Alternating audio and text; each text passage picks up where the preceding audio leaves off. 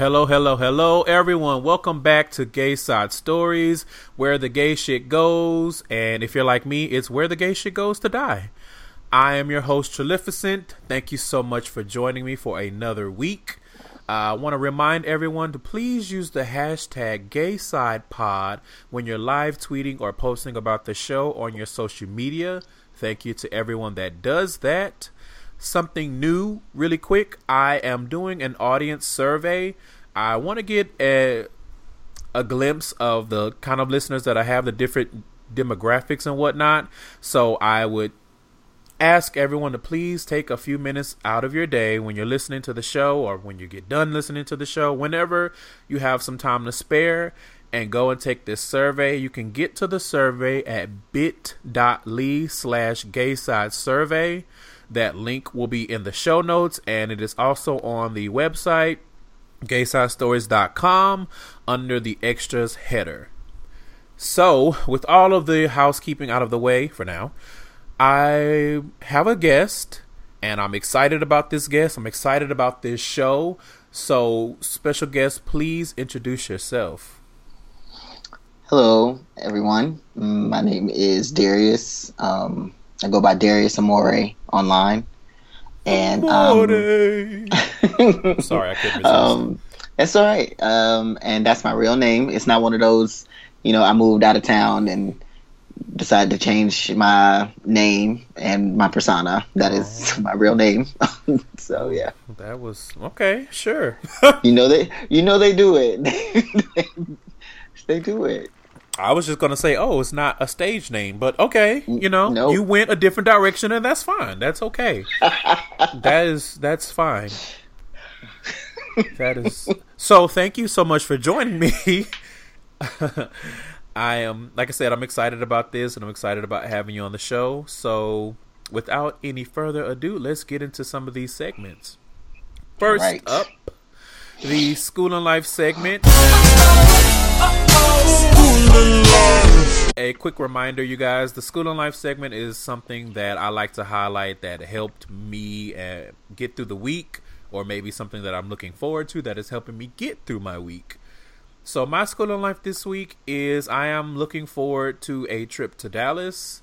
I have not been on any kind of trips in quite some time, and I feel like it's past time for me to just get out of this city and breathe some different air. Hopefully it don't stink.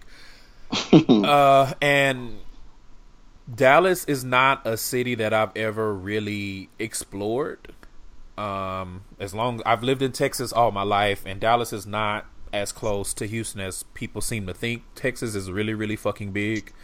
Right. Dallas is a good 4 hours. Now, 4 hours to me is not far, but it's not close. It's not like I'm just going to be like, oh, okay, well, I'm just going to go to Dallas. I mean, people do that all the time because, again, especially living in Houston, being so big, long distance driving is not as big of a deal to us.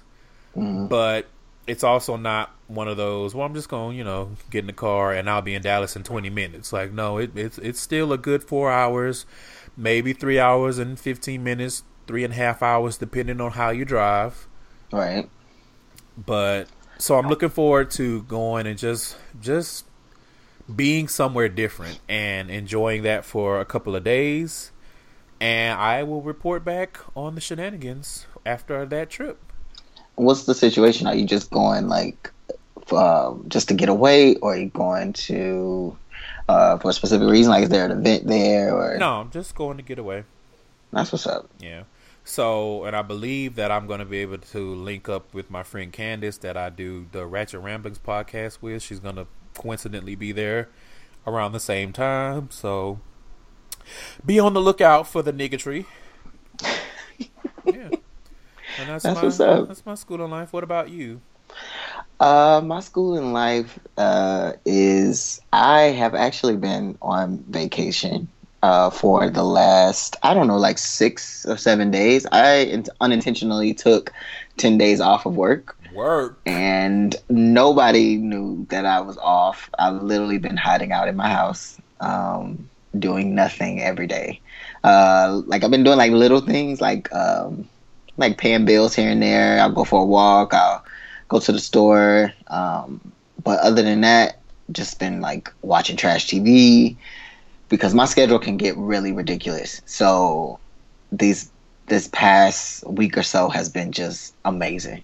Come through staycation. Okay, it's been great. Like I have to go back to work on Monday, but you know how like you take a vacation and you dread going back. Like I don't feel like that because I've been gone for so long. Like I just feel like 10 days. That's a real vacation. It really is. But again, had somebody known that I was off, like they would be like, "Oh, well, come through. Well, you ain't got nothing to do." You know, like no, I just been keeping, you know, staying off the radar and minding my business. Yeah, that sounds pretty good to me. Swell, even. It's been great. All right, so we're going to move on to the next segment. That is the Come Quick segment. I'm going to come, sir. Oh, yeah! So this week we're going to do something a little different. I came across a couple of articles that I wanted to talk about on the show. So the first article is entitled "Texas Jury Gave a Man No Prison Time Because Quote Unquote Gay Panic Drove Him to Kill." Don't know if you've seen this, but yeah. Okay. Yeah. All right. Yeah. Yeah. I know what you're laughing at, and yeah, it just sounds so ridiculous. But listen, anyway, we've all been there, but I never wanted to kill anybody. No, we have not all been there. Let's not say that. We've not all been there. But no, I mean, we've all had like gay rage and like, but I never wanted to kill anybody. I don't know what gay rage is. I mean, you just all gay things that cause you to just be over it. I think you might be misunderstanding what the gay panic is, so let me run through the story. Okay, let me read it. Let me hear it, man. So here's the statistics of the story. It's a 69-year-old former policeman named James Miller, and he stabbed his 32-year-old neighbor Daniel Spencer to death 2 years ago after Spencer allegedly tried to kiss him. So Miller claimed that he feared for his life. However, the reason why they call it the gay panic defense is because killing a gay person over sexual advances is known as the gay panic defense. I've never heard about this in my life. And it is actually banned in California and Illinois thanks to efforts by the National LGBT Bar Association.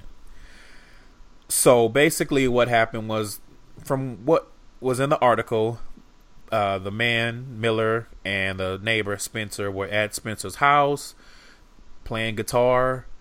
Miller claims that the man tried to kiss him. He dodged it or whatever. And then supposedly the man like tried to attack him with a glass or something like that. Coincidentally, he ended up stabbing the man in the back 2 times and killing him. So the jury... I wish you could see my face. Indeed. I can imagine, because same. So the jury accepted Miller's version of events. They found him guilty of criminally negligent homicide, a lesser charge than manslaughter that's usually applied to those who contribute to a person's death by refusing to render aid or take necessary precautions. Miller was sentenced to 10 years probation, 6 months jail time, 100 hours of community service, and an $11,000 fine of restitution to Spencer's family, and a requirement to wear a portable alcohol breathalyzer device for 1 year. Okay, wait. Back up just for like a second. Mm-hmm. This is called gay what? Gay panic. Okay, see, I was all the way off. Like, I thought gay panic and gay rage was like when the water won't get clear after like, you know, 17 tries or something like that, or the line is extremely long at Bulldogs. No. We're talking about something serious here. No, not Jesus. That's why I'm like, what? So that's insane. Yeah. So a little bit more about gay panic. So there's gay panic and its sister or brother or whatever you want to call it, trans panic. And those are defenses that are often used in the hopes of getting charges reduced or leniency in sentencing. So basically it's when one of our trans sisters gets killed and the man, because it's usually a man, it's usually a black man if it's a black trans woman saying, oh, she tricked me or something of that nature. That's the trans panic. Like, I panicked because I didn't know she was trans. Right. I panicked because he was coming on to me like a dude would do to a woman. You know what I mean? Right. So, last tidbit, David McConnell, the author of American Horror Killings, Desire and Rage Among Men, says the gay panic defense is also sexist, a cover for toxic masculinity, and just a defense for attacking already vilified second-class citizens. Yeah, so... I'm speechless. I mean... Yeah, when I read this, it just... I was still very confused because I'm like, if he's attacking you, how did he get stabbed in the back? Right. I'm confused. But somehow, some way, the jury believes him, and obviously there's nobody to speak for the now deceased Daniel Spencer. Right. So this man basically gets off with a slap on the wrist for killing his neighbor. And to me, that's definitely rooted in some toxic masculinity shit, because you could have just said, hey, bro, not interested. I mean, and that's if it even happened. And went on about your day. Yeah. That's if it even happened, because there's nobody to say otherwise, just because right. I'm assuming that the man, Daniel Spencer, maybe was openly gay. Mm-hmm. Because otherwise, I mean, I guess you could still use this anyway, but it makes more sense if one of them is known to be gay, because then people's prejudices will automatically pop out. Like, oh, he was gay. Right. Yeah, I know how them gay men be doing. They can't keep it in their pants. They can't keep their hands off nobody, et cetera, et cetera. But looking at it, I don't know all the facts of the case. Maybe there was something in it that made the jurors think otherwise. But number one, it's Texas, and I can say that because I live here and it's trash. I'm not going to sit here and sugarcoat anything. Texas can be trash as hell. So that's number one. It's Texas. Number two, it's a jury, and it's usually juries are pretty conservative. Mm-hmm. Even if they don't live conservative lives, they put out an outward conservative image. And number three, like I said last week in my friendly reminder, homophobia is real. There's a very real possibility that people on the jury believed this man's story just because of their preconceived notions of how gay men act, how they are. They right. know for a fact how gay men are. And a lot of them probably have never even interacted with a gay man, or if they did, it was on some, I don't know, some cliche shit. Oh, you like to go shopping, or something stupid like that. Or, hey, you watch Drag Race. Never having actually interacted and understood gay men. So I had to give it a side eye, because it just feels like there's so many instances where lives are being taken and there's no real punishment. Right. You know, and I don't know if it's just people are getting numb to people killing other people, or if it's one of those things where it's like, I mean, secretly, I feel like they got what they deserve, so I don't feel like he should have to pay for it. But it's just, I don't know. Well, I also think, like, there's this misconception too, like this invisible threat that gay men are perverts and exactly. trans people are monsters, and their agenda is to, I don't know, kill, steal, and destroy. I don't know what the thought is behind it. Yeah, that's what I said. That preconceived notion of what gay people or what people in the community, the LGBT community, are, what they do, what their agenda is, and this is how it comes out that someone's right. life is taken, someone's son is taken away, someone's friend, you know, someone's lover, or whatever he was to multiple people is gone, and the only thing you could say is, well, he tried to kiss me, so I had to kill him. Huh? Right. And then the slap on the wrist reinforces that exactly. in the minds of a bunch of other people. Like, they think, you know, it's justifiable because this man should have the ultimate punishment for murdering another person. Exactly. So, wow, that's something out there. Like I said last week, homophobia kills, transphobia kills, the jokes and everything, all of that kind of stuff.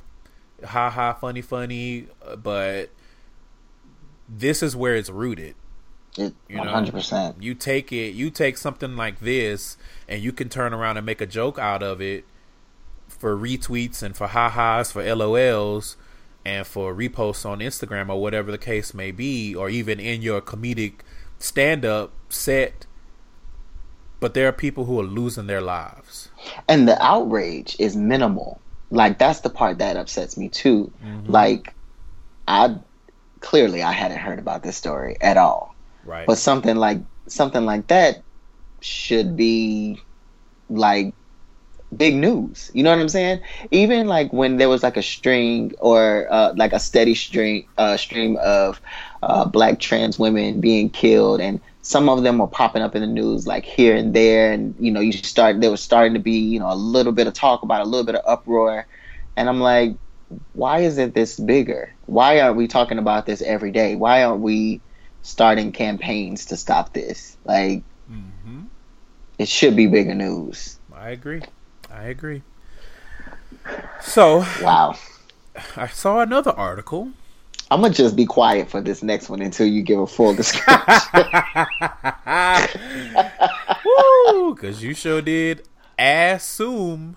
I sure did. Jumped right in there, didn't I? You sure did. Okay, I'll wait. I'm going to put myself on pause for this one. So this article says, Jessica Chastain sums up the problem with the phrase, quote unquote, be a man in one tweet. So the tweet reads, can we please eliminate the phrase, stop crying, be a man? The old-fashioned stereotype doesn't work. Let's cherish the vulnerabilities of men. Their lives depend on it. 121 Americans die by suicide each day, according to the Centers for Disease Control, and 93 of them are men. So I'm going to start off by saying that I've always hated that phrasing and that line of thinking. Mm-hmm. I remember growing up and having that told to me, men, be a man, men don't cry, men don't walk like that, men don't do this, men don't do that. And I've always internalized that. I've always hated being told that. And there have been times when I've had to check people around me using that phrasing and kind of being that line of thinking, and to be honest, usually it's a cis het black woman, mm-hmm. because they have it in their head that this is what a man is, and anything that deviates is trash, or I need to speak up about it. And it's like, at the same time, you're feeding into all of the negative aspects of men and of masculinity. It kind of feeds that toxic masculinity, because people have men in a box, and you don't allow them to express themselves. You don't allow them to be creative. You don't allow them to do the things that they want to do. You stifle them, and then you wonder why they unleash in unhealthy ways. You wonder why they drink. You wonder why they hit people. You wonder why they hate everyone. You wonder why they always have something bad to say, why they don't believe when something bad is happening to someone. But this is kind of like to me, this is where it starts. It starts all the way from damn near infancy. Be a man, be a man, be a man, be a man. This is what a man is. And I'm not saying that you can't influence or try to influence children to be masculine because you feel like they're a boy, but you have to because honestly, gay men are just as guilty of this as any other sect of people. Truth. We have to stop putting men in a box. Right. You know what I mean? Like, there's a reason why there's that hashtag Black Boy Joy, mm-hmm. because so often black men are not able to find joy, or they're only able to find joy, allowed to find joy in a small number of ways. If it doesn't have something to do with sports, if it doesn't have something to do with women, then that's not the path you need to go, bro. You know what I mean? So right. I agreed with the tweet. You know, we need to let this idea of men don't have emotions and men shouldn't show emotion, men shouldn't show weakness. Number one, let's get one thing straight. Crying is not an automatic sign of weakness. Okay? Right. Because I can attest to myself, when I get frustrated, mm-hmm. and when I get furious, I might leak from the orbital socket a bit. You know? And that doesn't mean I'm weak. More than likely, if you got me to the point where I'm so frustrated that it's coming out of my eyes versus my mouth, you might be in serious danger. And right. that's just real. But crying is not a sign of weakness, and anything that is vulnerable, showing vulnerability, that's not a weakness. You know, we've people have been saying this for years, but we have to keep saying it because, just, you know, there's 2-3 times as many people that will still say that's not how a man should act, and I don't want you know, you see women on Twitter all the time, I don't want my man crying and da da da da, he need to be a man and da da da da da da. Who says that crying is not a reality for a real man? Right. He has emotions, complex emotions that he needs to express too.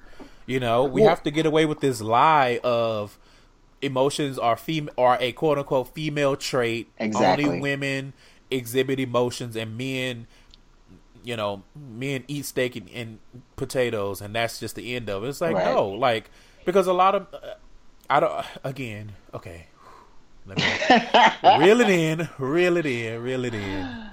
I think parents and people often forget that, you know, crying and getting emotional is a human trait. It's not just a woman trait. It's not, you know, a punk trait or, you know, whatever the names that they want to call you or whatever. It's a human trait. It's the way that our bodies, you know, express emotion in a healthy way. Like, tears never hurt anybody. They relieve stress, you know what I'm saying? They relieve emotion. And it further reinforces, you know, men to go out and kill people and burn shit down and shoot up schools, and, you know, because they're not allowed to just cry and be human and, you know, let their emotions come out, you know, in a natural, non-toxic, non-lethal way. I can't, if it has happened, I don't remember it, you know, personally, like my family, you know, I remember my family telling me not to play with dolls, but I don't remember them, you know, telling me not to cry. But I've seen it, you know, from different family members, different friends, you know, telling their kid, you know, their son, like, you know, you crying like a little girl, or mm-hmm. stop all that crying like a little, you know, you acting like a little punk, like a little bitch, right? And I'm sitting in the back like cringing because I'm like, that's a child, like. You know, you can cry. That's what they do. It's what they do. I mean, you can encourage them to, you know, channel their energy into doing something else, or try to distract them or something. But, you know, they're going to cry. They're going to get upset. And having that natural emotion and letting that emotion, you know, run its course, it's an okay thing. You don't have to block it with, you know, toxic ideals. Right. But, you know, I'm just going to... I'm not raising any kids, and so here's the thing about that, because people love to say don't tell people how to raise their kids, and for the most part I stay out of it. However, mm-hmm.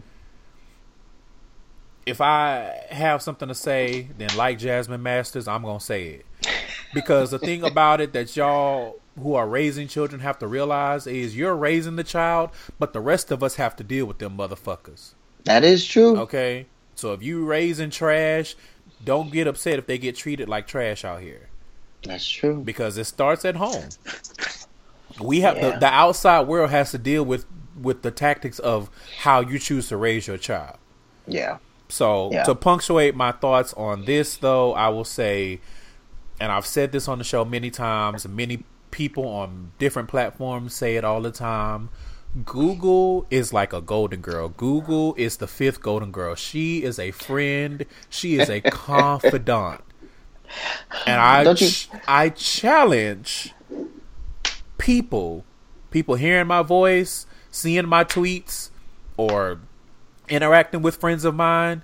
I challenge you to Google what emotions mean and what are emotions, what qualifies as an emotion. Because a lot of times, to get back to what the article is saying about being a man, manhood is so wrapped up in anger is an emotion. So a lot of times when men feel like they're sweeping under they're getting away from the whole emotional rhetoric. If you're walking around angry all the time, if your response to everything is some level of anger, guess what? You emotional. Right. That's true. Just because you're not crying, just because you're not displaying a different range of emotions, that doesn't mean A, you're not emotional, and that doesn't mean B, that what you're doing is healthy. Just like you were saying earlier, that toxic emotion erupting, it usually will erupt and have you doing something you don't have any business doing. Now, I'm not saying that that's an excuse, because sometimes, you know what, I don't want to get into that, but my point is, if you are unfamiliar, Google,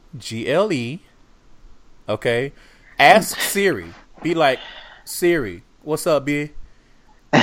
What's the definition of emotions? What are some examples of emotions? And I guarantee, anger will be on there. Yeah.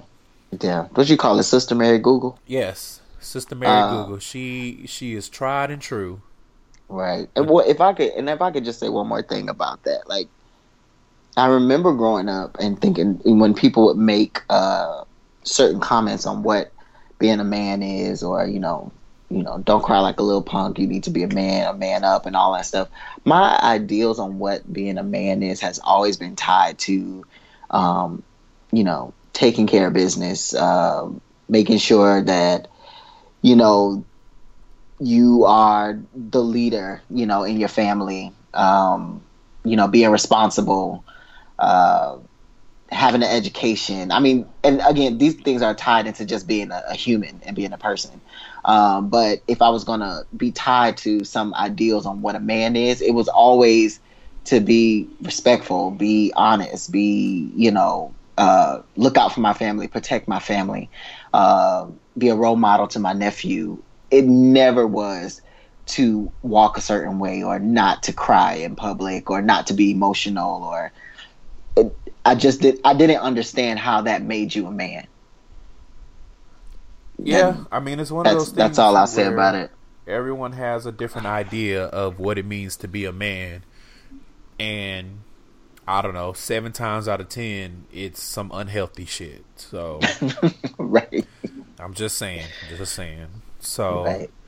I think that is going to wrap up the Come Quick segment. So, let's get to the good shit, the gooder shit, because maybe the shit that we just did was good. Maybe. Anyway, I always want to do the sound bites. Like, I'm gonna come quick. What is it? I'm gonna come, sir, or something like that. Oh. I always want to say them, like, and I am not going to say where I got that from. So, main topic. I saw an article, and it said the 7 habits of couples with the hottest sex lives. However, before we get into those 7 habits, we're going to talk a little bit about a sexual habit that one celebrity says that he does not do. So, yeah. If you are unfamiliar, apparently DJ Khaled was on The Breakfast Club, and my illustrious guest Darius had to let me know, because I don't do anything that related to The Breakfast Club. I don't watch their interviews. I don't watch the clips. It's a no for me. But because this was on The Vein and for the show, I said, okay, fine. So I watched the clip. So DJ Khaled, yes, that DJ, the We The Best, whatever the fuck else he says, DJ Khaled, that one, he says that he does not, quote unquote, go down. In layman's terms, he don't eat pussy. And I immediately, when I saw this, my first thought was, but you fat. Oh my God. So, I mean, oh my God. Can you edit a dial tone into this? No. I mean, maybe I'm wrong, but I'm like, you and that's not, I'm not being shady or anything. The fact is a fact. Like, you're a fat man. And I just always assumed that for fat heterosexual men, like, eating pussy was like the holy grail for them.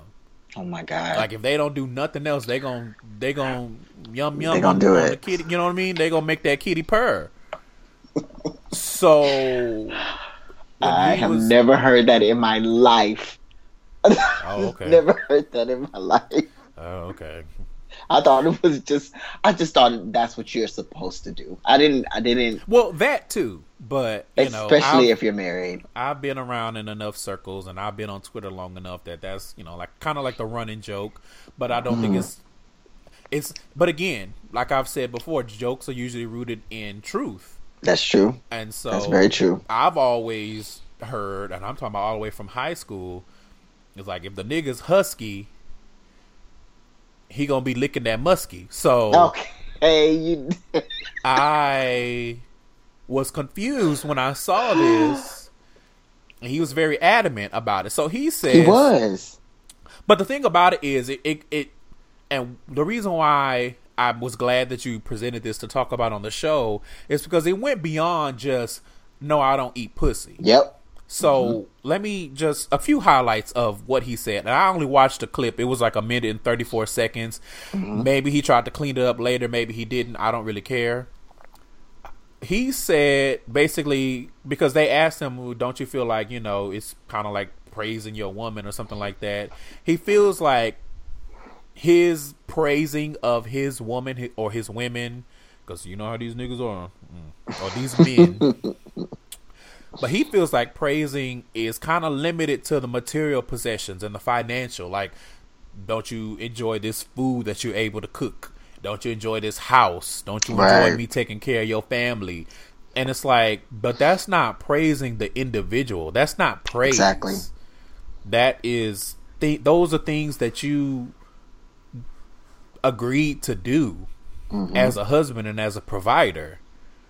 But that doesn't praise your actual wife for being a human being, being a woman, and being your wife. Right. He also feels like he's the king, and I'm paraphrasing, but basically what he was saying sounded to me like he feels like, I'm the king, so I should be catered to and not the other way. So apparently eating pussy is catering to women.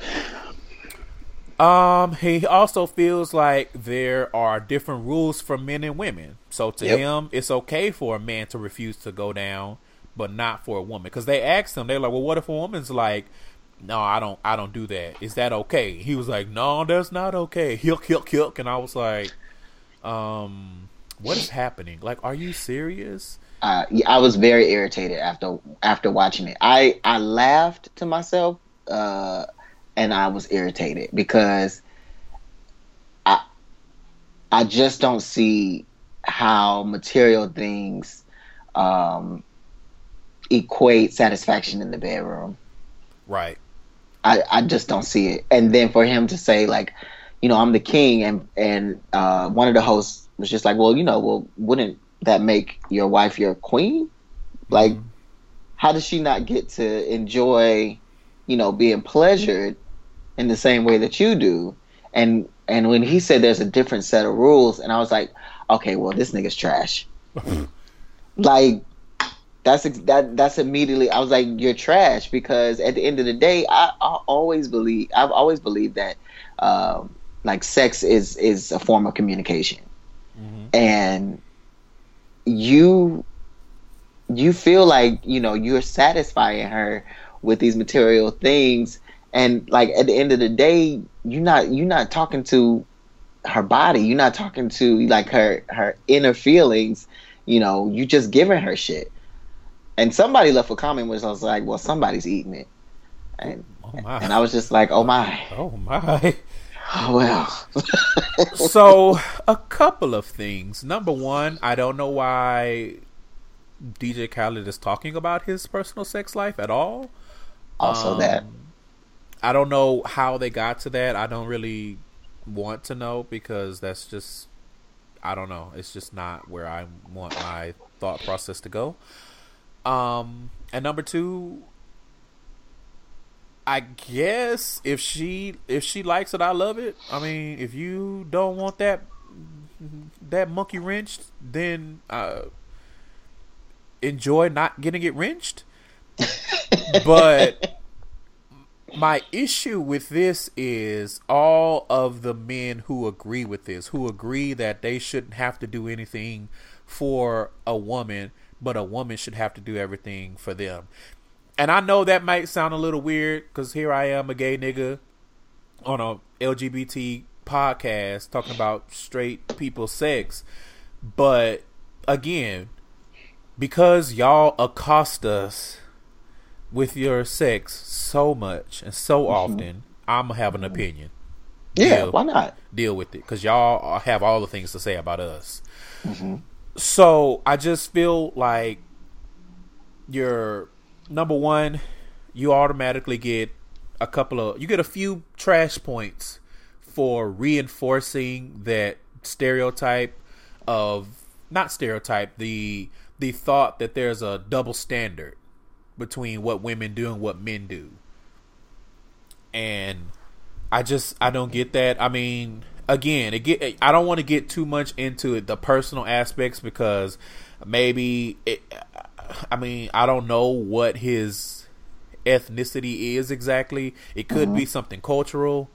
I mean, my niggy sense says that it's probably not because you're so immersed in hip hop culture. Exactly.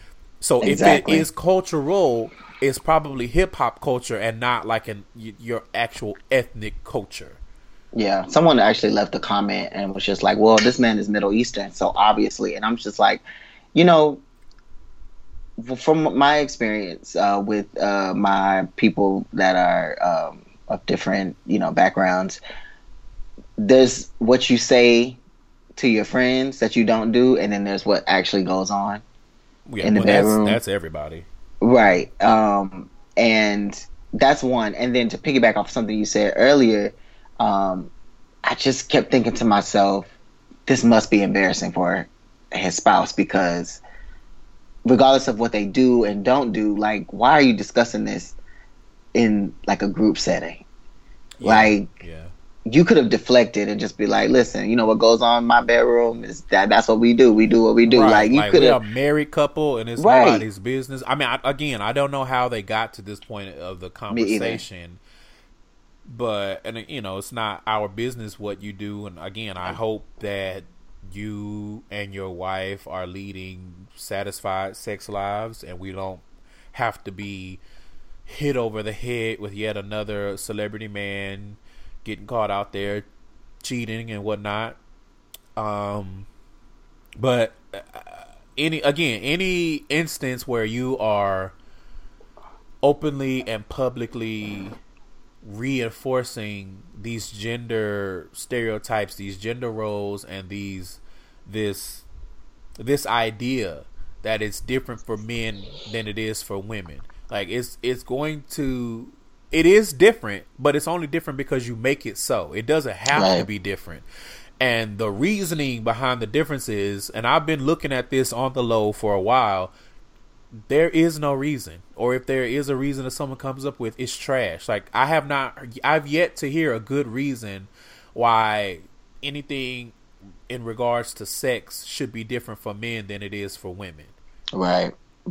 And I think too, like if we want to, when I was thinking about it, I was thinking like, if we put it in gay terms, there's gay couples out there that there's certain things that they don't want to do. There's plenty of same-sex couples, males who don't engage in anal sex, but that's something that they negotiate with, and they're both okay with. Right, that's what I'm saying. The personal aspect, it might work wonders for them. She may love to suck. She might love nothing better than to get up under there and suck DJ Khaled's dick. And you know what? More power to you, sis. If that's your ministry, then praise. Right. Okay? If he is giving you the strokes of love that you enjoy, and y'all have a healthy sex life, and no one's feeling deprived, more power to you. But again, when you start taking your personal sex life and how you choose to have sex and issuing it like it's a blanket statement, oh, it's different for men and for women, that's where you need to stop. You can say it's different for me and my wife. I would respect that all day.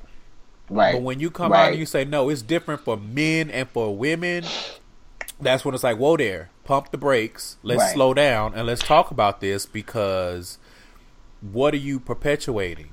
Right. Because and then, go ahead. I was just going to say, again, with him, with his ties to hip hop culture, it just looks like it's the same thing. Like you're promoting hoe culture. Mm-hmm. Like, oh, you know, these hoes, they do whatever. They turn it out, they suck dick, and we ain't gotta do nothing but fuck these bitches and go on about our day. And it's just like, oh God, y'all. Well, I was gonna say too, with that mentality that he has, which he didn't go into great detail about his, you know, why it's different for men and women, but because he didn't have a reason. But I can't imagine that pleasing or making sure that his wife receives sexual pleasure to the extent he does is a priority for him. And that's what, like, it's like sad almost. Yeah, I mean, like, I don't want to speculate too much on his sex life, because first of all, it's DJ Khaled, no shade. No, but I'm just saying, like, with that mentality, like, well, to say that there's a whole different set of rules. Yeah, it did come across that way. You know what I mean? Like, if you read between the lines, it's like, sex is for my pleasure, not my wife's. Yeah. So that's what it came across as, and I was just like, damn, I'm sad for myself. And not only that, it's not only that, because then when he doubled down in it, to me, it's perpetuating that idea that sex is not for, I don't want to say women. Mm-hmm. I would say mostly women, but I'm going to broaden that a little bit and say that it perpetuates the idea that sex is not for the recipient's pleasure. That's what I heard. And when I say recipient, in case anyone is not understanding what I mean by that, the receiving partner, the woman, the bottom, whoever is having something inserted, having a penis or penis adjacent inserted into them. Penis adjacent. That's my new my new handle on Twitter. Speaking of penis adjacent, did you see off topic a little bit, but it applies. Did you see, I saw it on Facebook, I don't know if you saw it, some pictures where somebody, I guess it was a stud, that posted, and she was like, my dick and my 13s, and it was like a strap had been cut up and in them shoes. You know, I felt bad for my sis. I'm not gonna lie, I was amused. Not because the stuff got cut up, but just the phrasing just took me down. Listen, no Chris Brown. We all got a different set of, you know, I don't know what the word is. Well, no, I mean, it was just the specific word that she used, because she didn't say my strap. She said my dick, and I was just like, oh.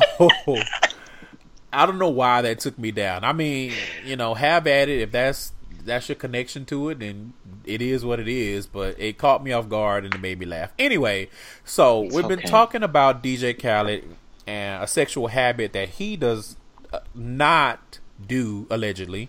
Because, like you said earlier, people can say one thing, and then in the bedroom, you never know. He might be tied up, leather bound. She might be pegging his ass for all we know. Oh, God. However. Now, you said you didn't want to imagine DJ Khaled doing anything, but now you have the image of him. No, I didn't have an image. That just flew right off my tongue. It's in my head now, and I can't unsee it. Oh, well. Prayers for you.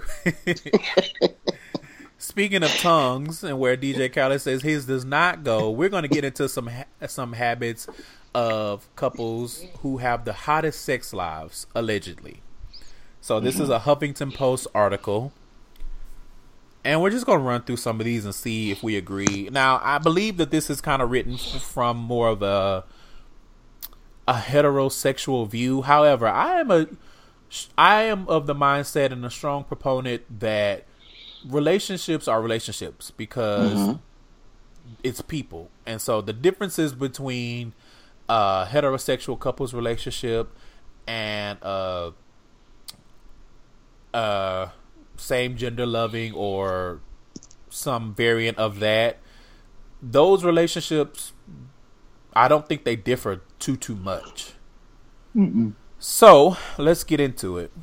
The first one says they let themselves get excited together, even when sex isn't on the menu, savoring the slow build up, drawing it out, or teasing each other when you're out in public and can't do anything sexually explicit. Is a trait that most couples with hot sex lives share. I think I would agree. I think that you assume when you see a couple that like kind of can't keep their hands off each other in public and playfully, because when y'all start doing all that smoochy shit and being extra like it's The Notebook, I'm like, y'all can go. Like, just go home. Just go home and get it done. Get her done. But I definitely feel like, because I can't. Well, do I? I mean, we weren't a couple, but you know, we enjoyed things. You know, a guy that I have in mind, and he was that way. He was very touchy feely in public, and at first I was kind of uncomfortable just because I had never experienced that. Mm-hmm.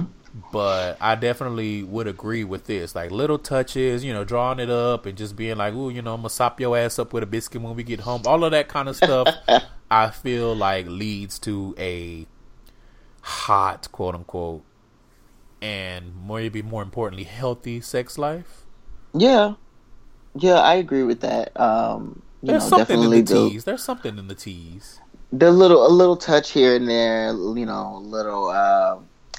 guiding the person into the room, you know, with a little touch at the small of his back, you know, kind of ushering him in. But you know, when I read that though, I had to read it a couple times and then read the description under it, because having the word excited and menu in the same sentence, I thought about food, and I just kept thinking like, you know, y'all go to a nice restaurant, get your favorite meal. I get excited with food, and especially I get excited if we both go into the same restaurant going to a restaurant that we love the same things from that restaurant. To me, that's gonna make up for a good night, because it says even when sex is not on the menu. So we might not be having sex, but we definitely getting turned on by this food right now. But that's just my fat ass point of view. That's some fat ass shit. I mean, I relate. But I too get excited about food. However, but I'm saying though, like I didn't go there with that. That's a turn on. Like it's just like, oh my god, I can't wait to, you know, order the number 10 or whatever, wherever we going. You know what I'm saying? Like I can't wait. This is about to be so good. I'm gonna get a large. What you gonna get? You know, like yeah. The only thing that I thought about the last sentence when it was saying that you're out in public and can't do anything sexually explicit. My mind immediately jumped to it's a lot of y'all out here that's doing stuff in public. So I don't know how true that is, especially you gays. Y'all love to be in the parks and be in the cars, and y'all love to test boundaries, and that's cute for your little Tumblr videos or whatever. I was gonna say there's plenty of Tumblr pages dedicated to that. However, just a friendly reminder, that shit will get you locked up. Right. And put on the sex offenders list. Yeah, if you get caught. Depending on where you are, you probably will get locked up and you might have to register as a sex offender. So just be careful, yeah? Yeah, yeah. But slow build up, yes. I just would suggest that you wait until you get home. And then let her rip, you know, climb the walls, do the Spider-Man, do whatever it is that you do. Eat cake. Well. Pun intended. Unless you DJ Khaled. So the next one says every year they get a little bit dirtier. Couples with hot sex lives are always up in the ante in the bedroom, whether it's grapefruiting or trying some next level sex position. They seek out the new and unexplored. So listen, first of all, grapefruit is disgusting.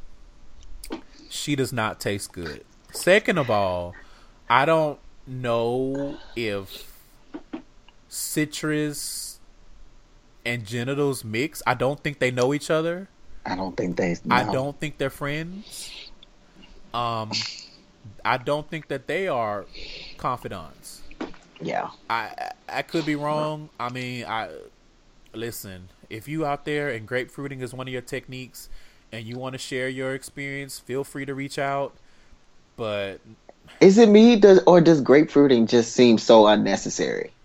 Very much so. Like, if you need a little extra lube, use some lube, use some, you know, wet your mouth, you know, spit, good old fashioned spit. When's the last time you walked down a lube aisle or an aisle with lube in it and it said now with citrus extract? Like, never. Yeah. So never. I don't feel like citrus should be involved in sex. I don't think so either. And that seems like such an unnecessary thing. Right. And so the whole grapefruity thing, I mean, I'm sure there's some variant of it was probably a thing before it was in Girls Trip. However, in Girls Trip, I think they made a very important point in that when the citrus juice got into the pee-pee hole, it was a disaster. So, oh my gosh. Anyway, yeah. I'm not sure why we're concentrating on the grapefruiting. I don't know either, but I get it. I would imagine that if you are a couple in a long-term relationship, you're doing something to keep things spicy in the bedroom, hopefully. And it may not be anything as extreme as wasting a grapefruit, but you know, it could just be a new position. Maybe you get a Kama Sutra book and y'all do some different things. I don't know. I don't know. You know. Yeah, I think it's important to, you know, each year do try something different or up the ante a little bit. I do feel like it's a little bit of danger in that as well. Right, because you might mess around and be like Trey and Alex from Noah's Ark, and then every week he coming home with some new sex toy, and you like, exactly. I'm tired of all the plastic. I just want the flesh. Exactly, and you might, you know, right. it might morph into, you know, a monster. A little bit. You want to be careful that you don't get addicted to trying to up the ante versus actually enjoying the experience. Exactly. I like that. I would agree. Okay, next it says they take care of themselves. Couples with hot sex lives understand that feeling confident bolsters their sex drive. That doesn't mean that they're hitting spin class every day or have zero body fat. The kind of confidence and inherent sexiness they possess is more full-bodied and holistic than that.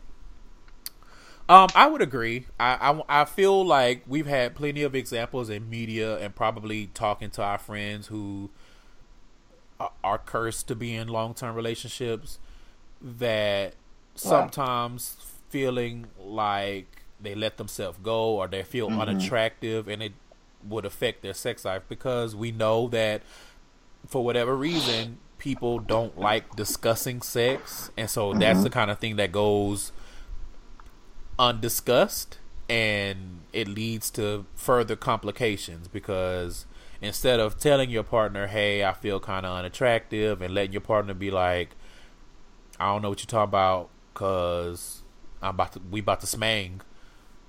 But I agree that I think having a level of self-confidence, and this is funny because I went to dinner last night with a friend of mine and we were talking about confidence. I think having a level of self-confidence will lead to your sex life being healthier, and right.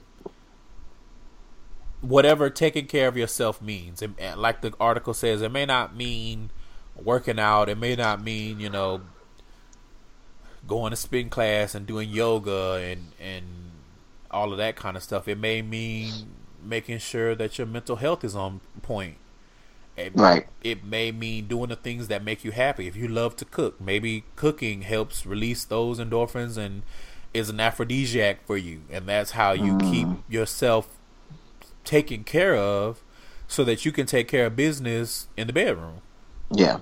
Yeah. And I mean, for some people, it may just mean, like you said, outside of going to the gym and, you know, having six-pack abs, it could be you making sure that, you know, you got your toes done or you got your hair done or you got a fresh haircut. Right. Maybe you got waxed or something like that. Right. And I feel like you have to somewhat feed the things that you need in order to feel comfortable or confident going into, you know, being intimate with somebody. You know, some guys be like, you know, I don't care what it looked like, what it smelled like, just bring it over here. But you might not necessarily be comfortable with that. Listen. You see what I mean? # a good rinse. Just splash some water around and just come over here. No. Like you might feel like it's more important for you to spend some extra time, you know, in the shower, in the bathtub, whatever, you know, with your favorite essential oils and such, because that's what, you know, feeds your turn on meter. So. That taking care of yourself thing, it's very important. It's very important because you might not even be into it because you didn't get the opportunity to take care of yourself first. Right. You know what I mean? Right. So, yeah. So really quick though, on the body aspect of it, I would say that it's important to be able to express how you feel about your partner's body or how you feel about your body to your partner. Mm-hmm. And the reason why I say that, because again, we've seen so many examples of a man, because it's usually not, I can't think of many examples where a man in a relationship with a woman gains weight and she like, I'm just not attracted to that nigga no more. Usually what we see is the woman may gain some weight. She may have had some kids, and her body changes. Her body composition changes, and the man is like, you know, I'm not attracted to you no more. You need to work out. You need to eat more salads.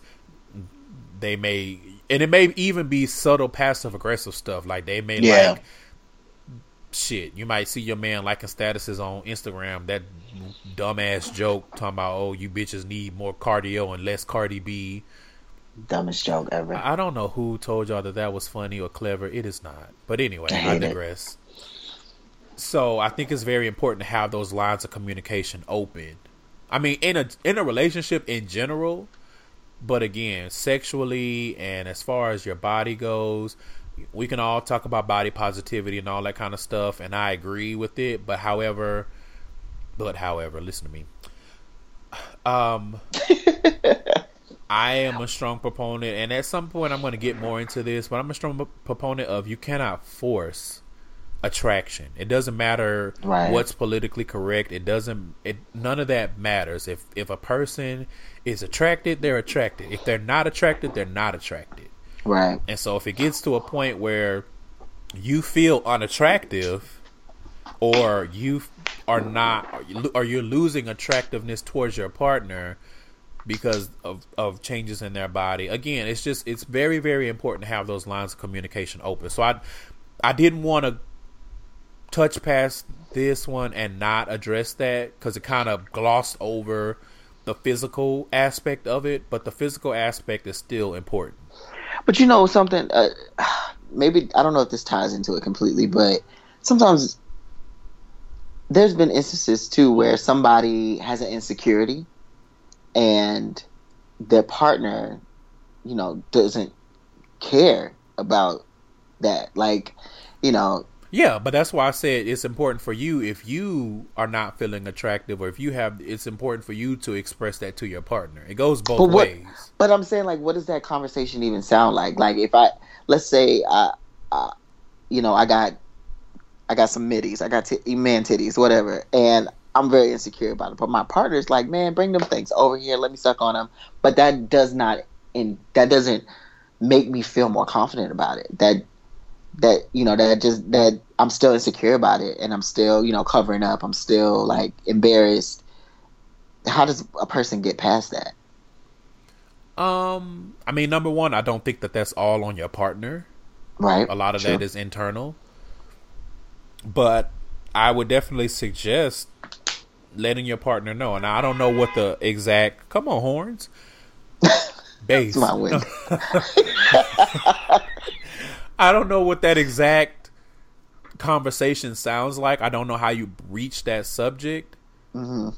But I would imagine that it would be better and more positive and easier to say, hey, I feel a way about my chest situation, mm-hmm. and trying to do your best to absorb the fact that they love your body the way that it is. Right. And hopefully you have a partner that's supportive and be like, I mean, they're going to get sucked either way. Now, exactly. Maybe you need something a little bit more eloquent, but no, I like that. Whatever the response is. And then maybe they say, but if it's really bothering you, then we need to talk about it more when we're not about to sweat it out. Exactly. So that we can get to the root of it. And right. Then, you have to ask yourself, okay, I have this insecurity, but what am I doing to combat it? And I'm not saying that you need to get to the gym and you need to pump it out. I'm not saying you need to go to Dr. Curves or your, whatever. But the thing about insecurities, and this is me probably definitely reading myself, is the insecurity is going to be there regardless. So mm-hmm. you can either choose to let it torture you, or you can choose to do something about it. And again, that's if you're doing the mental work, trying to figure out where it's coming from, the source of it. If you're doing something to reverse it, if it's something about your body that you don't like, maybe you do start working out. Maybe you do get a Bowflex. You start doing them chest flies, and you be like, I am determined to look like my favorite Instagram nigga who always have his chest out. Right. You know what I mean? But my point is, just letting the insecurity fester, you're never going to get anywhere. If you don't open your mouth, and if you don't take yourself to task, mm-hmm. you're not going to get anywhere. Yeah, totally agree. 100%. Okay. So the next one says, they laugh in and outside the bedroom. Sex isn't always sultry. Shit. No. Seductive or hot. Silly things happen when two bodies slap against each other. Okay. Listen here. Not to mention funny noises. Okay. When awkward moments arise, couples with great sex lives take it in stride and laugh about it. Yeah. Yeah, I agree. Yeah, I mean, to my point, sex is communication. And we both know, there are going to be some funny noises. Everything is, it's not going to happen like it happens in the movies. It's not going to happen like it happens, in a flick. It, you might... Because they can something funny might happen. Out. Something exactly. funny might happen. Yeah. He might be hitting it from the back, and you misplace a hand, and your ass and fell out the bed. You can laugh about it and be like, okay, maybe we change positions now. Right. Maybe I need to get on top because clearly you're trying to kill me. Ha ha. You know what I mean? Right. But definitely communication, and definitely you just can't take things too serious. I know getting down to the business and slapping skins is to an extent serious business, because especially for men, because men are, as much as we say that they don't have to be, they prove that that's what they want to be in a lot of instances, pleasure driven. Mm-hmm. So I get that it can be serious business to a certain degree, but I mean, have fun. You know what I'm saying? Have fun. That reminds me of that scene in Insecure when Issa was sitting with with Daniel. What's his face? Daniel. No, it was the other guy. She was just on one of her dates. What's the fine ass singer's name? Luke James. Guy. Luke James. She was sitting with Luke James, and she started giggling. And he was just kind of giggling at first. And my point to say all this is let's not turn it into a comedy show though. let's get back to the business. Okay, yeah, that's fair. You know, like, you know, it's not Def Comedy Jam, right? However, right, we can laugh and we can, you know, when little things happen, you know, if that pussy whistling or something, then we can have a chuckle and keep it going. Yo, exactly. Like, however, yeah, that creaming shit is not a laughing matter, and that's all I'm gonna say. Oh my God, get me out of here. Okay, what's the next one? That's all I'm gonna say. The next one says, I can imagine you'd be like, we got to go to the ER right now. No, we don't have to go to the ER. I know what's happening. However, don't you be sitting up here thinking that you got me seeing the moons and the stars and the backside of Pluto. Oh, God. Because it's creamy. Anyway, the next one says they masturbate during sex. Here's a dirty little secret about relationship sex. Masturbating is much more fun when you're not doing it alone. Plus, in the process, your partner gets a master class on the most reliable ways to please you. So, two things with this. Okay. I feel like this can be true. However, at the same time, I feel like most couples would probably be like, ain't nobody got time to be masturbating during sex. Like, let's get to it. So I'm wondering how realistic this is. I thought that everybody masturbated during sex. Yeah, I'll just leave it there. I thought everybody did. I mean, I thought that's just how you. It's a part of it. Like, it's a part of the experience. Like, I'm giving you a helping hand while you doing your business, or, you know, vice versa. I thought that's what everybody did. I mean, from what I've seen in videos, like, even with heterosexuals, like, the woman is, you know, playing DJ Figure down there while the guy is, you know, inside her. And then same thing with, you know, two males having sex. The guy's, you know, masturbating while the other guy's inside him. Like, that's the way I interpret it. I thought, I guess that's so. What you do. I guess so. That's, yeah, I hadn't thought about it that way. Yeah. But I don't know if that's masturbation for the sake of masturbation because it's a part of sex. Mm-hmm. Or if that's masturbation because this nigga is rearranging my guts and I'm trying to get some pleasure too. I don't know. Well, then too, like, some people don't want the whole meal. They just want to get, you know, they want to get a couple items off the value menu. So that is very true. Some people, you know, just give me the snack wrap and let me go on about my day. Exactly. And so, like, going back to the, you know, the whole menu thing. What if one of our favorite places to eat is the taco spot, but in the middle of the night, you know, I want a little, you know, attention, and I want to, you know, feel around. We obviously are both going to be masturbating that night. Nobody's going to be inside of anybody. Child. So, that's the way I interpret it. Like, you know, I think masturbating with your partner is actually really good. Because, again, y'all might not be in the full position or have the full energy to do the whole shebang. Right. You might just, you know, want to, you know, just get that nut, but have them with you. Have them in the same bed with you, you know what I'm saying? You have, you know, that person to play off of. So, I like, that's probably my favorite rule, or not rule, but, habit. You know, whatever. Habit out of all of these. Yeah, so I guess because the way I read it was more of the last line of having the masterclass on how to please your partner. You have to be attentive, because if y'all are both masturbating for pleasure, then you're not seeing what they like and they're not seeing what you like. But exactly, there's different levels to it. So I agree. And you can pick up on things too. Like, if you notice that your guy, you know, while he's jacking off, he like flicks his nipple here and there, like, then now you know, like, that's a trigger for him, his nipple. So you can use that move later on, you know, when y'all full throttle, whatever. Yeah. Like, you could just pick up on certain little things while that person's masturbating. So number five? Number five is a winner for me, but go ahead. So let me say this before we move on, Because y'all, these memes where y'all are not wanting to suck nobody's nipple so they can get theirs after you got yours, y'all be looking funny in the light, and I'm going to leave it at that. So the next one, when the lights come on, y'all looking real the fuck, ha ha. They explore each other's fantasies. In the words of sex columnist Dan Savage, the best sex partners are good, giving, and game.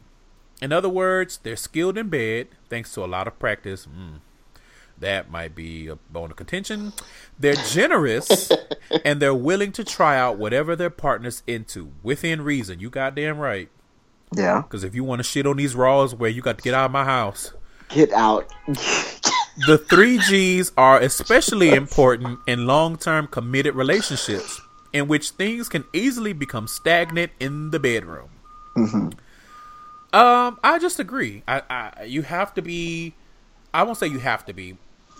It's a good suggestion to be open to your partner's fantasies and for you to have your partner be open to yours. You want to try different things. If you want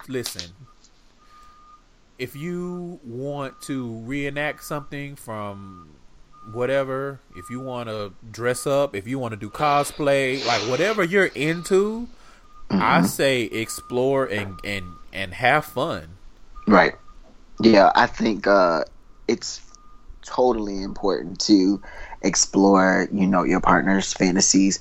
And you don't necessarily have to fully commit, fully immerse yourself in it, but you can kind of, help them along the way. Like if your partner has always had a stripper fantasy, it don't cost you nothing to take a class and, learn a few moves, buy a little, skimpy outfit, just especially if you love this person, you want to see them happy. Yeah. Like, why not? Like, that to me, the people who don't want to do stuff like that, or they feel like it's silly and stuff like that, they losing, because I wouldn't say that. I would say I think so.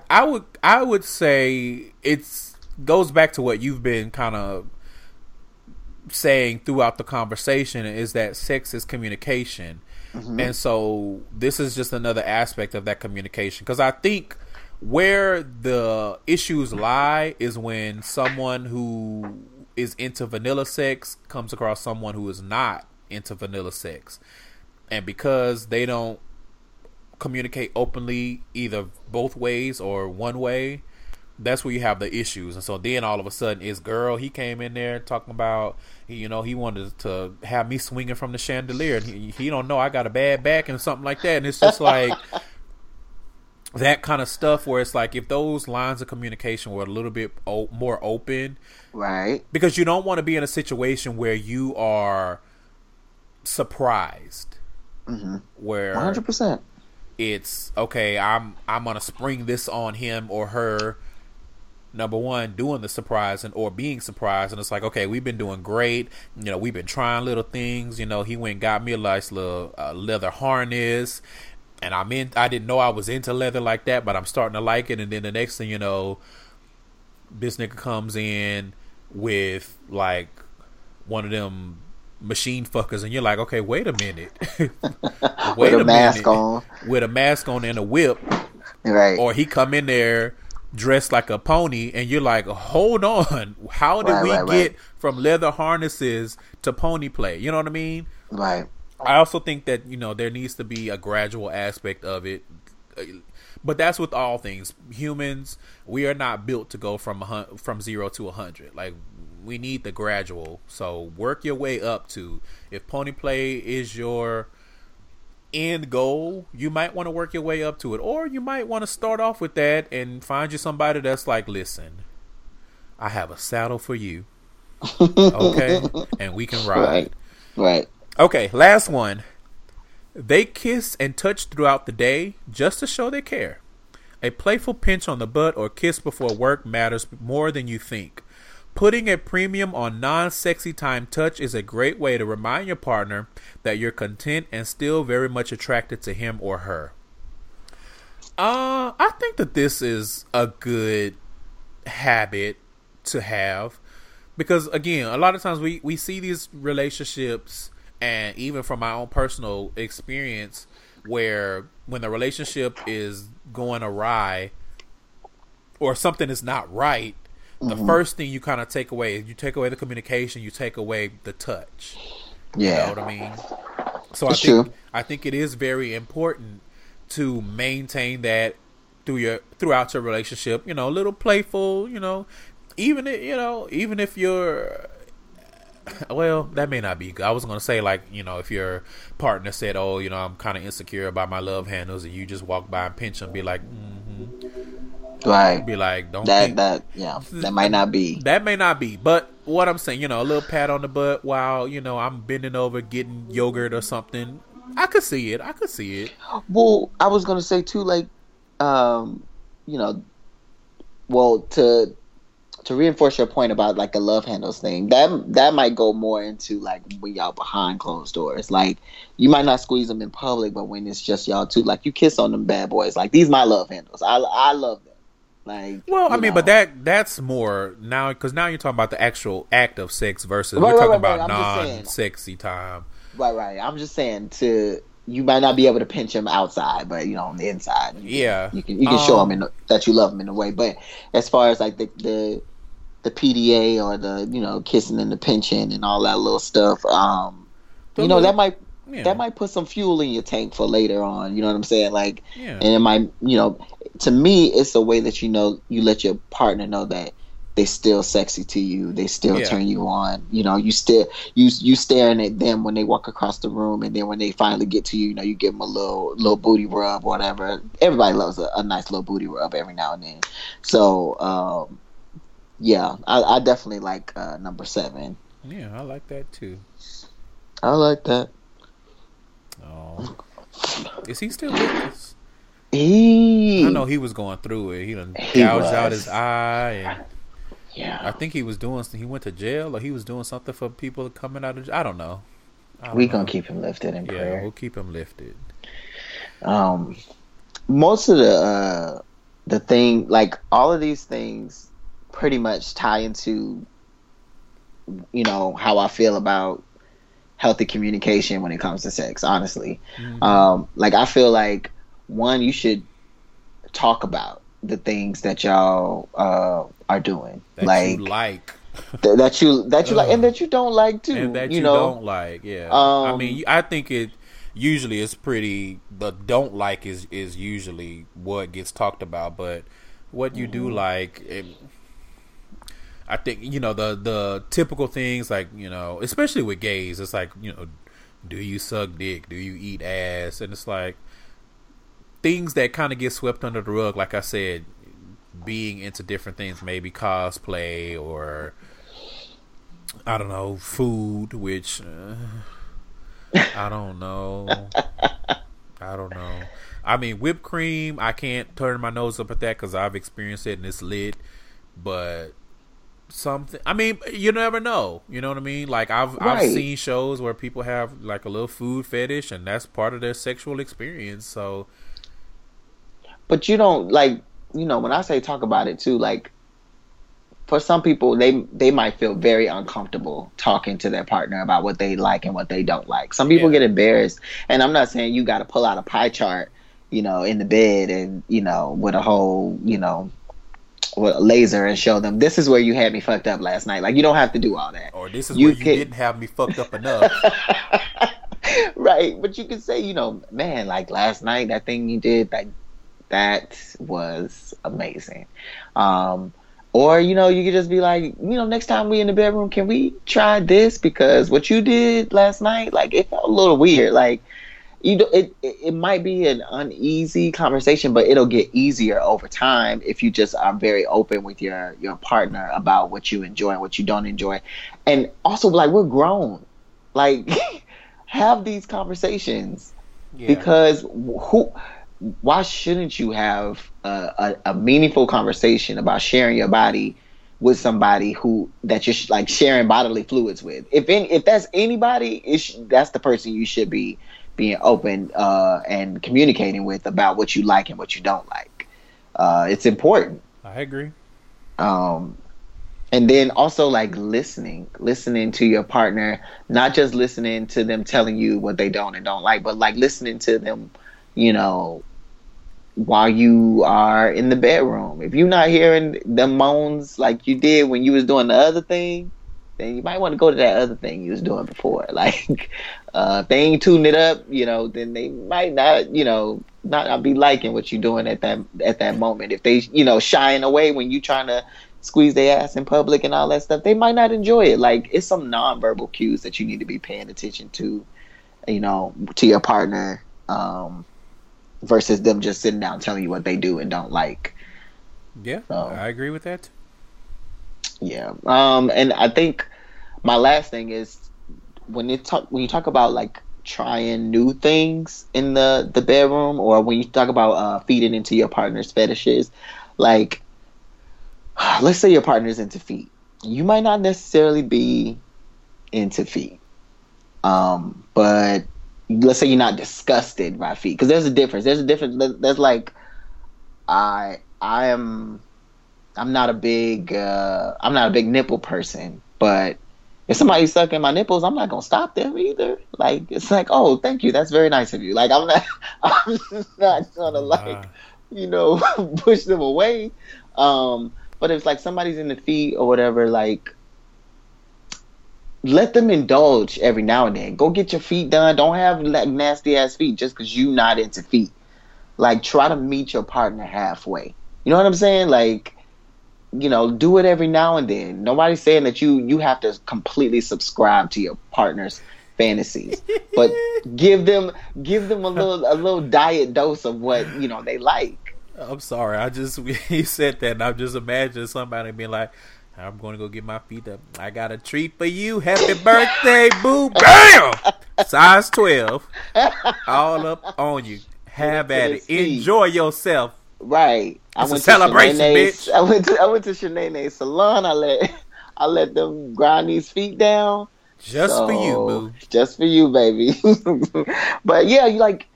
And, you know, when I was talking about earlier about the whole, like, stripping thing, like, nobody said you had to go out and become a whole stripper. But, you know, maybe y'all can go to a strip club together. And then later on that night, you know, y'all hey, have sex. You know what I'm saying? Like, just... Beyonce takes Jay-Z to the strip club. Just a diet version of what your partner enjoys. Sometimes, most of the times, that's enough. Just try to meet them and let them know, look, I care about what you into. I'm not into it, but I care about what you into, and I'm willing to, you know, meet you halfway. That's, yeah, I agree. That's fair. And I think that's going to wrap up this conversation. It was something.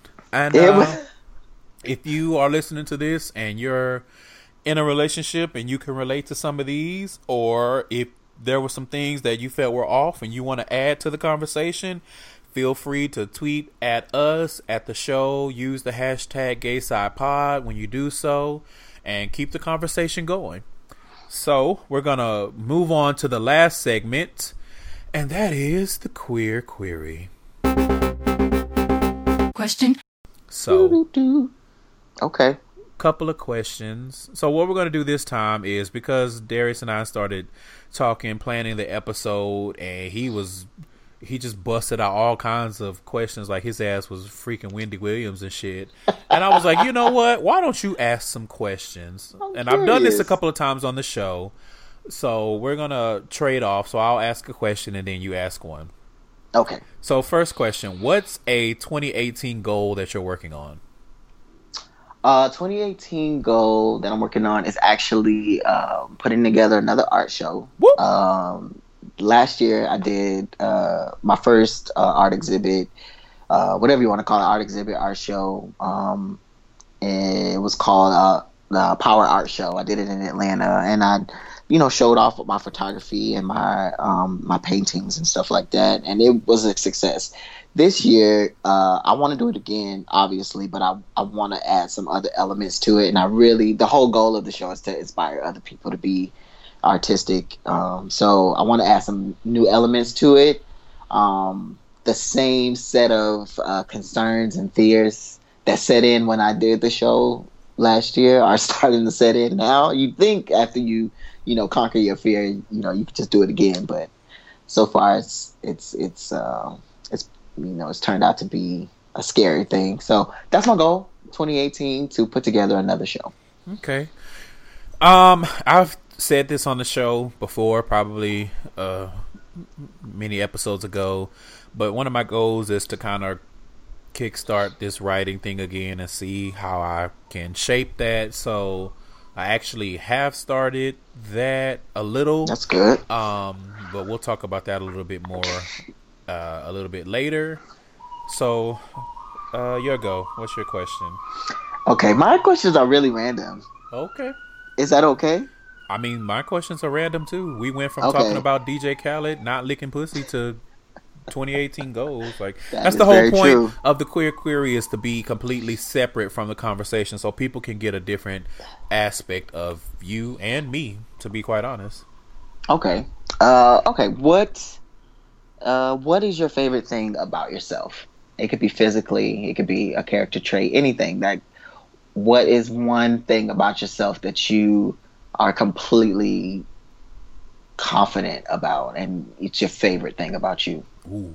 I don't know if I would say I have something I'm completely confident about, but something that I've been growing to appreciate about myself is that I find myself making people laugh.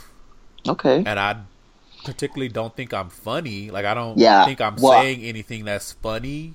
Yeah, sometimes you might want to toss that out because I was laughing my ass off. I mean, sometimes this whole episode. Sometimes I do say things that I know would probably be funny, but sometimes I just say something and people, I just have found, or rather, I would say I've learned to appreciate more that I make people laugh even when I don't mean to.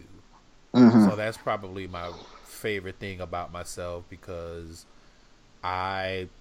it's just kind of something that I stumble across. Like, I'm no comedian. Mm-hmm. I'm no Eddie Murphy. I'm no Kid Fury or nothing like that. But I and the reason why I cherish that is because I don't feel like I'm a comedian. So, I think laughter is good for the soul. I know it's a cliche, but it really is. And laughter is one of the best medicines. So even if we're just having a conversation about whatever, if I say something off the wall, like, we could be a good example. I was at my friend Nikki's house and we were watching TV with one of our other friends. And just off the top of my head, the lady was saying, somebody was saying something. And I was like, you need to renovate that face. Just making a joke. But people appreciating that kind of stuff and laughing. Right. You know what I mean? So that's something that I've kind of learn to appreciate about myself. What about you?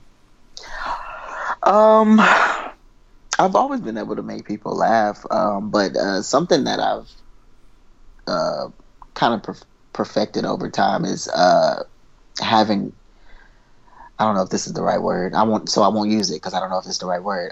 But having concern for other people and what's going on in their life before I even start to discuss my own. I'm one of those people, I don't like to start off a conversation with what you're doing.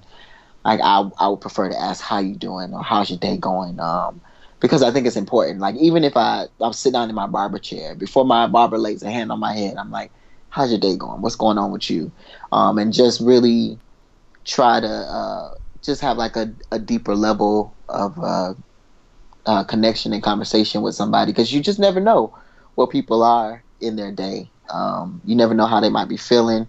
I know plenty of times where I call on some of my best friends, and with your best friends you can get really comfortable, in the way you communicate. You're supposed to be comfortable, but some of your best friends aren't telling you everything because they're so used to the way that y'all communicate. And if you just stop for a second and be like, hey, what's going on with you? How's everything? Are you doing all right? You sure you're doing all right? So my ability to just really kind of go below the surface of regular communication, I like that about myself. Okay. I like that. Okay. Next question. What's one of your dream vacations? Okay. So I can't say that I have a real dream vacation because I've been to pretty much all my dream vacations already. Oh, well. Snaps for you. But I will say I have a goal, and that is to rent out like a villa or a beach home or something like that and have the beach be in the backyard and it be a new beach. Okay. And I participate in that nudity. Oh, I don't just watch, because I've been to new beaches before, but let me tell you about how I was fully covered with the armor of God while I was there. Like it was just like, nobody's gonna see these areolas. Swaddled today in the blankets of Jesus, wrapped in swaddling clothing. Do you hear me? But I want to participate in the nakedness. So, but I wanted to be like in a beautiful beach location and, you know, perfect weather and all that. So maybe Hawaii. You know, I've never been to Hawaii yet. So that's a idea. I don't know if I have an idea. I don't have like a destination, and it was kind of along the same lines as what you were saying, but then you went a little bit left. But my dream vacation would be to if I could have all of the people that are close to me, and you know, maybe their loved ones, if they are not a Trump supporter and not misogynistic or homophobic, you know, anyway, right? And we just go somewhere and we have that same kind of thing, maybe like a line of villas along the beach, and we just enjoy each other's company, enjoy good food, maybe, you know, partake of a little puff and just really relax and enjoy being us together away from home, you know, in a non-stressful environment. We don't have to worry about traffic. We don't have to worry about the weather acting ass. We don't have to worry about anything. It's just smooth sailing, literally and maybe figuratively, or figuratively, maybe literally. And we just enjoy. You know? I like it. Maybe like have like a, like everybody like cooks in the house, and you don't necessarily have to go out to eat all the time. That, like, maybe, I mean, I don't cook, so...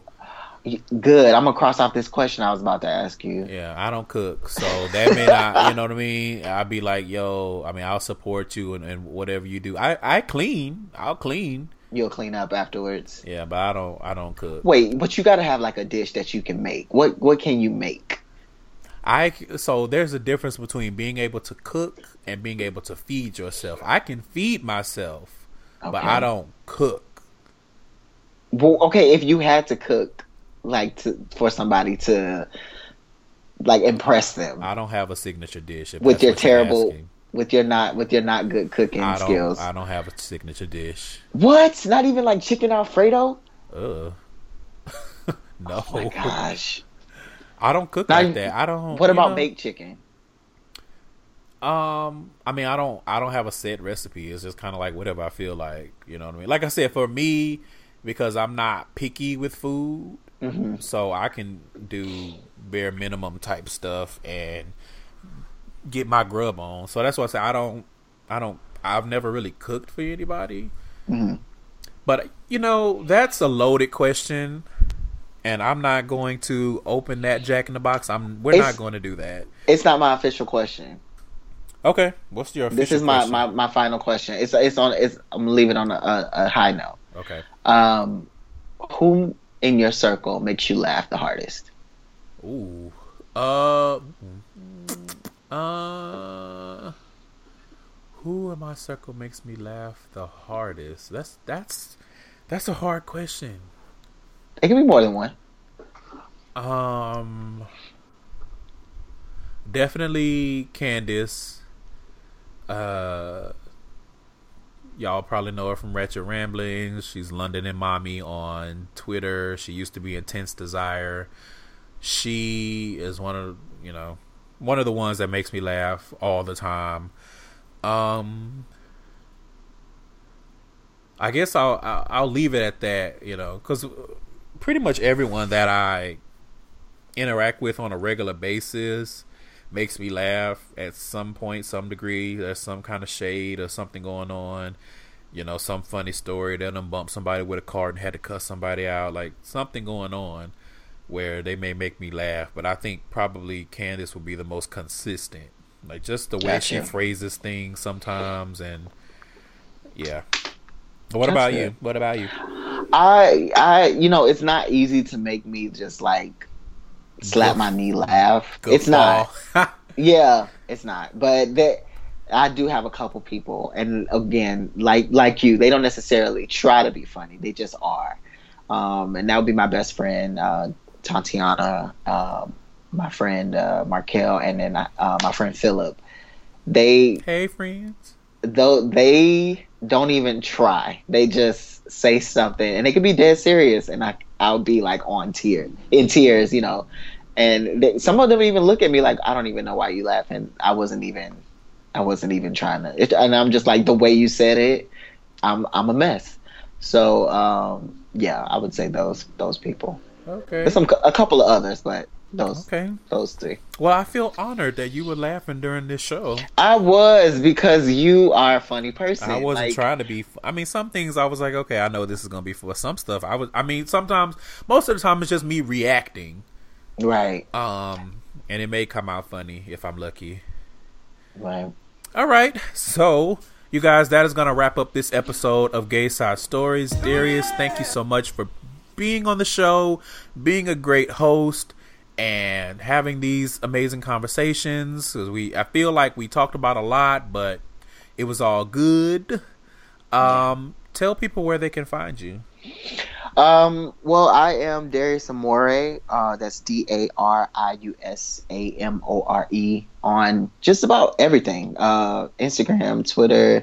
Those are my two weapons of choice. And then I have a website, DariusAmore.com, where I show off my art things, my photography, and coming soon will be my paintings and fine art. And stay tuned for any, you know, artsy-fartsy things that I post online.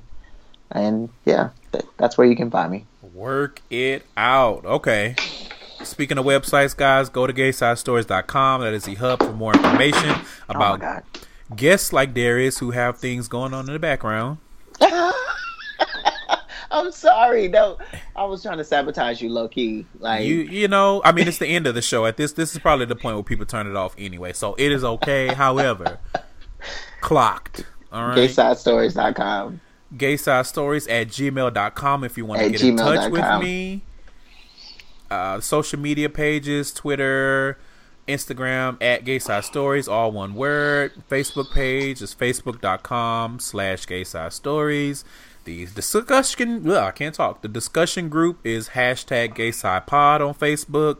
Subscribe if you have not already. You can find the show on whatever you're listening to right now, but also SoundCloud, Apple Podcasts, TuneIn, Acast, Stitcher, Google Play Music. I am looking to probably expand that in the next couple of weeks. We'll see what happens.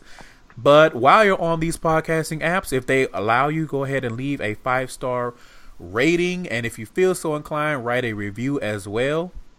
But most importantly, you guys, make sure you're sharing the show. Word of mouth is still one of the biggest and bestest ways. Yes, I said bestest. Come on, bestest. Ways to get the word out about really literally anything, but with podcasts as well. So I would appreciate if you share this show with others. You can do it on Instagram, you can do it on your Facebook, or you can just do it in the iMessage. All right.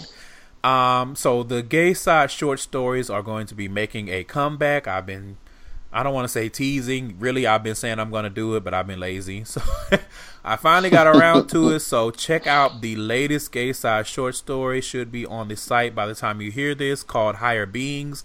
It is NSFW, not safe for work.